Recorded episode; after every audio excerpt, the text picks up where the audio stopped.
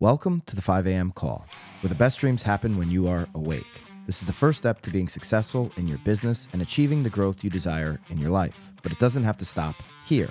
It's why we created BAMX, our platform for you to be the professional you need to be in this uncertain market. Not articles behind a paywall that only pontificate what you should think and do, but education that actually shows you how to do what you need in today's market. Every day, we continue to add more content to BAMX and our private Facebook community. Content that works, content that our members have exclusive access to daily. That's why over 1,500 of you in climbing have joined us in BAMX. Use code 5AM and join the thousands of agents taking their business to the next level today. Code 5AM for 10% off. See you in BAMX. Good morning, everyone. Today is Thursday, January 25th, 2024. My name is Sarah Desamours from the SD Group at Douglas Elliman in Miami, Florida, but I am talking to you directly from Toronto, Canada today.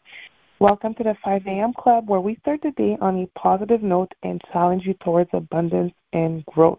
Okay? Guys, your network is your net worth. I go to Canada pretty often, right? I am from Montreal, Canada. I, I do a lot of business in South Florida with Canadians, right? Uh, Canada is the number five country, uh, foreign country to purchase real estate in uh, Miami, Florida, right? And yesterday in Miami, I met with and worked with clients uh, that were referred to me by another agent from Toronto.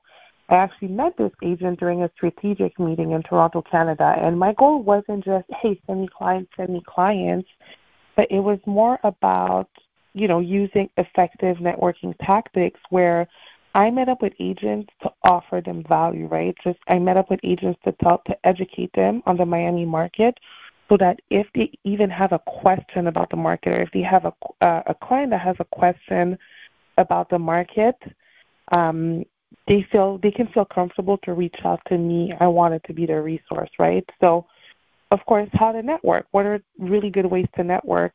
It's not just going to events and joining networking groups uh, like BNI, for example, or you know, I actually like networking while doing the things that I actually like doing. For example, traveling. Um, I also play tennis. I'm really into fitness.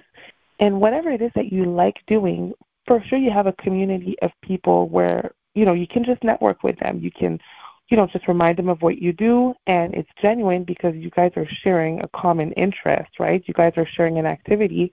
Uh, for example i know a lot of people that love playing golf and they have an amazing network with other people who play golf right? So whenever you're networking it's so important to focus on building genuine relationship it's so important to be authentic in networking. How many times have you gone to a networking event and you're talking to someone and you can see that they're like not even looking at you in the eye. You can see that they're kind of like scanning the room, scanning the next like trying to find the next person that they're going to be talking to. So I'm pretty sure that you're never going to remember that person or want to send them business in the future because the, the, the relationship building wasn't authentic. It was kind of weird, right? So networking is not just about exchanging business cards, it's about building meaningful and genuine connections. Okay? And like I said, I always say your network is your net worth. You can also utilize online platforms. I do that a lot, okay? So, you know, it's important to leverage online platforms for networking. For example, BNI, which is called Business Network International, I'm a huge, huge fan of BNI uh, it's really difficult to get into a BNI group, right? Uh, because whenever you're in a BNI group, you can be the only person in your category. For example, in my group in Miami, and there's over 40 chapters in Miami, I can be the only realtor in my group. So it's really, really difficult to join a BNI chapter. However, what you can do is there's BNI chapters all around the world, and there's so many chapters that are online. So what I do even to this day. So even if you're not part of BNI, you can search like let's say there's a country that you know that sends you a lot of business, right? Right. For example, me, um, I speak French, so you know Canada is a really great you know country for me for for me to get business, right? So what I do, I go on BNI Canada um, on the BNI Canada website. You can Google it, and then I do like an advanced search and I search for groups that are online, that meet online every single week. So even if those groups have a realtor, the realtor is not going to be pissed off that I'm attending the the meeting. I'm not going to take his clients from Canada. I'm not licensed in Canada. It, uh, you know, I can actually attend a meeting and then build connections with those people in the group. And usually people are very happy that I attend these meetings because they ask me a lot of questions about the market in Florida, etc um, you know, utilizing online platforms is not only a way to build your network, but also to stay in touch with people that you've networked with, right? Um, they say that you need to touch people at least three times a month. So that's, you know, 36 touches, 36 times a year. Um, so use, utilizing Instagram and things like LinkedIn it has been great, right? Replying to stories, commenting on people, etc. Right? So success is not just about making money; it's about making a difference, building relationships, and leaving a legacy. So, of course, attending industry events, uh, real estate conferences are great ways to network. You know, with other agents or whatever industry you're in, it's important to attend events in your industry so you can network with people who are in that industry.